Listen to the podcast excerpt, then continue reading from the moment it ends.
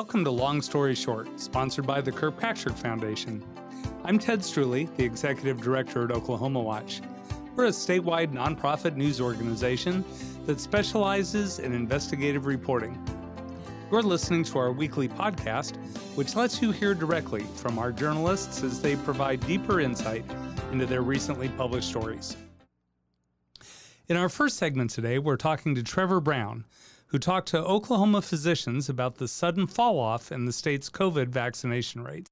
So, Trevor, you had a story this week about COVID vaccinations lagging in Oklahoma, but you also wrote that we got off to a strong start. What happened? Yeah, if you want to remember when vaccines first came out, we were doing really good. We were about ninth best in the country. Obviously, that has leveled up quite leveled off quite a bit. Um, as of last week, we were 12th worst in the country. And what we're seeing now with the higher cases is that a lot of people that are getting or not getting vaccinated are the ones that are getting seriously sick. O- Oklahoma doctors told you they were fighting a lot of bad information. What are they hearing from their patients? Yeah, so almost every doctor, actually every doctor that we talked to, mentioned that their patients had some type of misinformation about COVID or the COVID vaccines. Some of these were more the you know, grandiose conspiracy, you know, Bill Gates is putting a microchip in my body. Um, but more often than not, these people just had a overstated fear of the vaccine while having an understated fear of COVID 19. That's the message that almost every doctor that we talked to told us. Wow. One, one of the concerns had to do with the speed at which the vaccine was developed. Do doctors think there's a reason to worry that the vaccines were rushed through the process? That's a good question. All the doctors that we talked to were very confident in the vaccine and the vaccine process. Um, a lot of them told me that, you know, this isn't something that we just started from scratch. This is something that, you know, scientists and doctors have been working on for years. When I'm talking about the you know, entire body of work of vaccines. So they're not just coming at this from, you know, from zero. Where you have a body of research and every test and every review have shown that these are both effective and safe. Some of the doctors uh, told you that patients were waiting for full FDA approval before getting the shot. Now that that's happened, are we expecting a flood of people to get vaccinated? I heard some mixed opinions on this. Some doctors were optimistic or perhaps hopeful that the FDA approval will spur some people to get the vaccine who were maybe on the fence before. Um, but many of them were more cautious and um, thought that people are more likely just to come up with another excuse and um, find another reason to not get the vaccine at this point. Trevor, you wrote in another recent story that Governor Stitt has done less to encourage people to get vaccinated than his peers in neighboring states. As we hear this week about sharp increases in hospitalizations and some school districts quarantining thousands of students, how can Oklahoma better educate the population about the vaccines and their safety? That's about the million dollar question right now. Um, you know, doctors are frustrated. They're talking to patients. You know, they can only talk to so many. They they told me they encourage their patients to talk to their friends and family about the vaccines. Tell them why they got the vaccine, tell them about their experience. You know, might have some side effects, you know, the next day or two after, but more often than not, people have no major issues with the vaccine. But you know, we're seeing you know the state has the opportunity to do some more when we look at other states in terms of things like vaccine lotteries or um, you know going on listening tours, such as what the governor of Arkansas is doing. That right now we're not seeing those type of actions from the state. Trevor Ben, thanks so much. If you'd like to track Oklahoma's COVID vaccination rates by zip code, that's available on our website, oklahomawatch.org.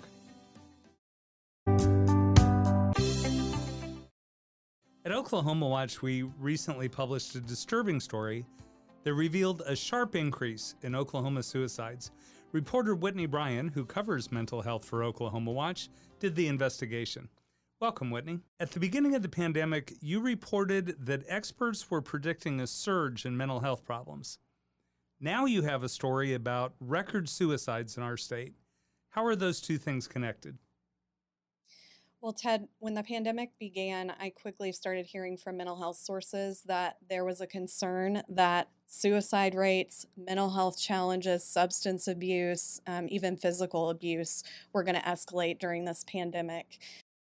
How many suicides are we talking about? In 2020, there were 883 suicides in Oklahoma, and that's across the state. Um, this affects everyone from rural Oklahoma, um, small counties in all corners of the state, to Oklahoma City and Tulsa metro areas, um, people ages eight years old um, to 94 years old, and everything in between. How, how big a jump was that? So 883 is up about 10% from 2019.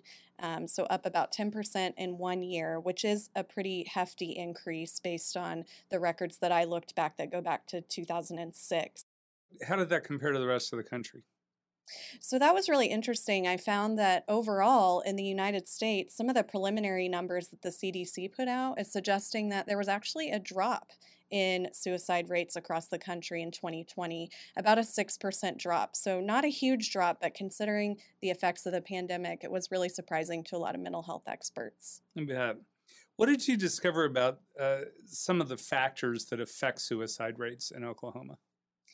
Well, a lot of the things that affected suicide rates in 2020 um, had to do with the pandemic. However, a lot of folks were still being affected in 2020 by things that you know haven't changed over the past 10 or 20 even 30 years.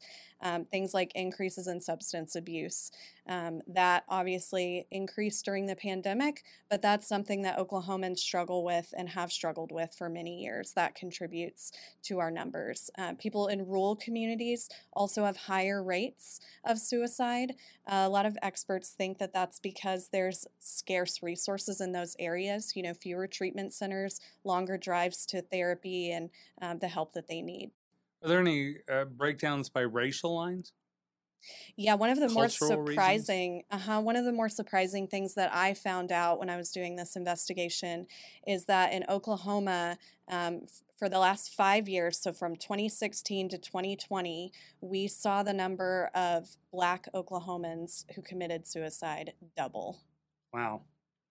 Um, now the the state had a hunch this might be coming, right? Doctors, experts were talking about it at the beginning of the pandemic.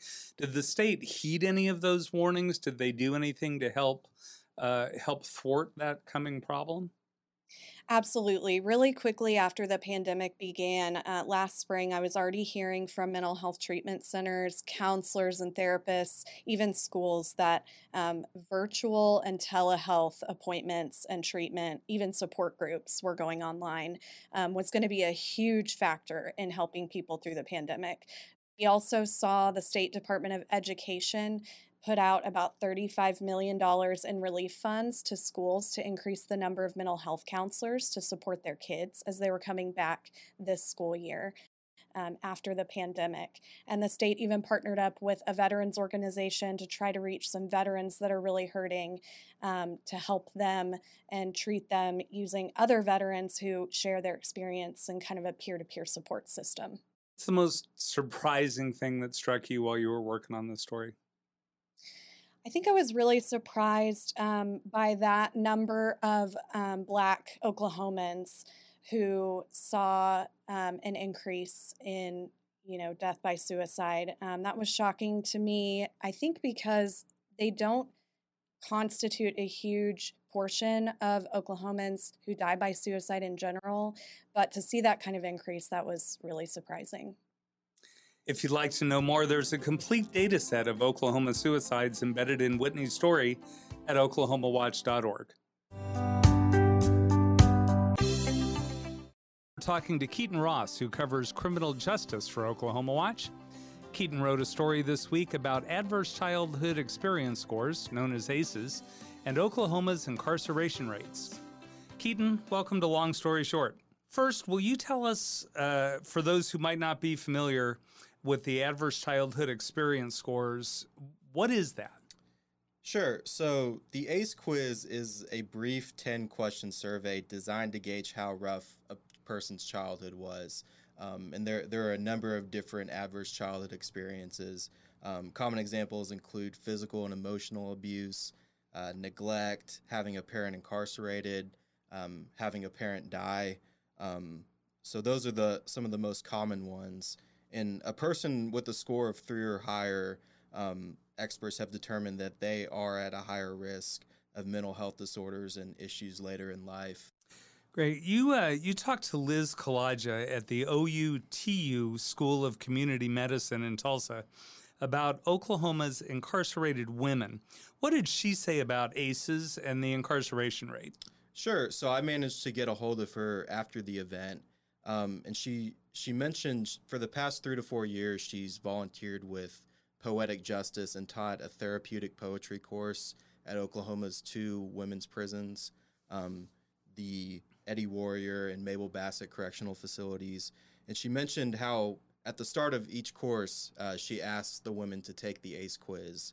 Um, and over the past three to four years that she's taught the course, um, nearly 300, 400 women, excuse me, have taken the quiz, and the average their average score is 5.75, um, which is very high and, and seems to indicate that Oklahoma's incarcerated population um, have had especially traumatic and rough childhoods. Keaton, we mentioned a couple times this uh, event that was uh, held in Tulsa. It was hosted by Oklahomans for Criminal Justice Reform. What were the panelists' thoughts on the link between ACE scores and incarceration? Sure. So they they would like to see the state do more to address um, first the root causes of adverse childhood experiences, and then a strategy to treat people um, who have several of these ACEs.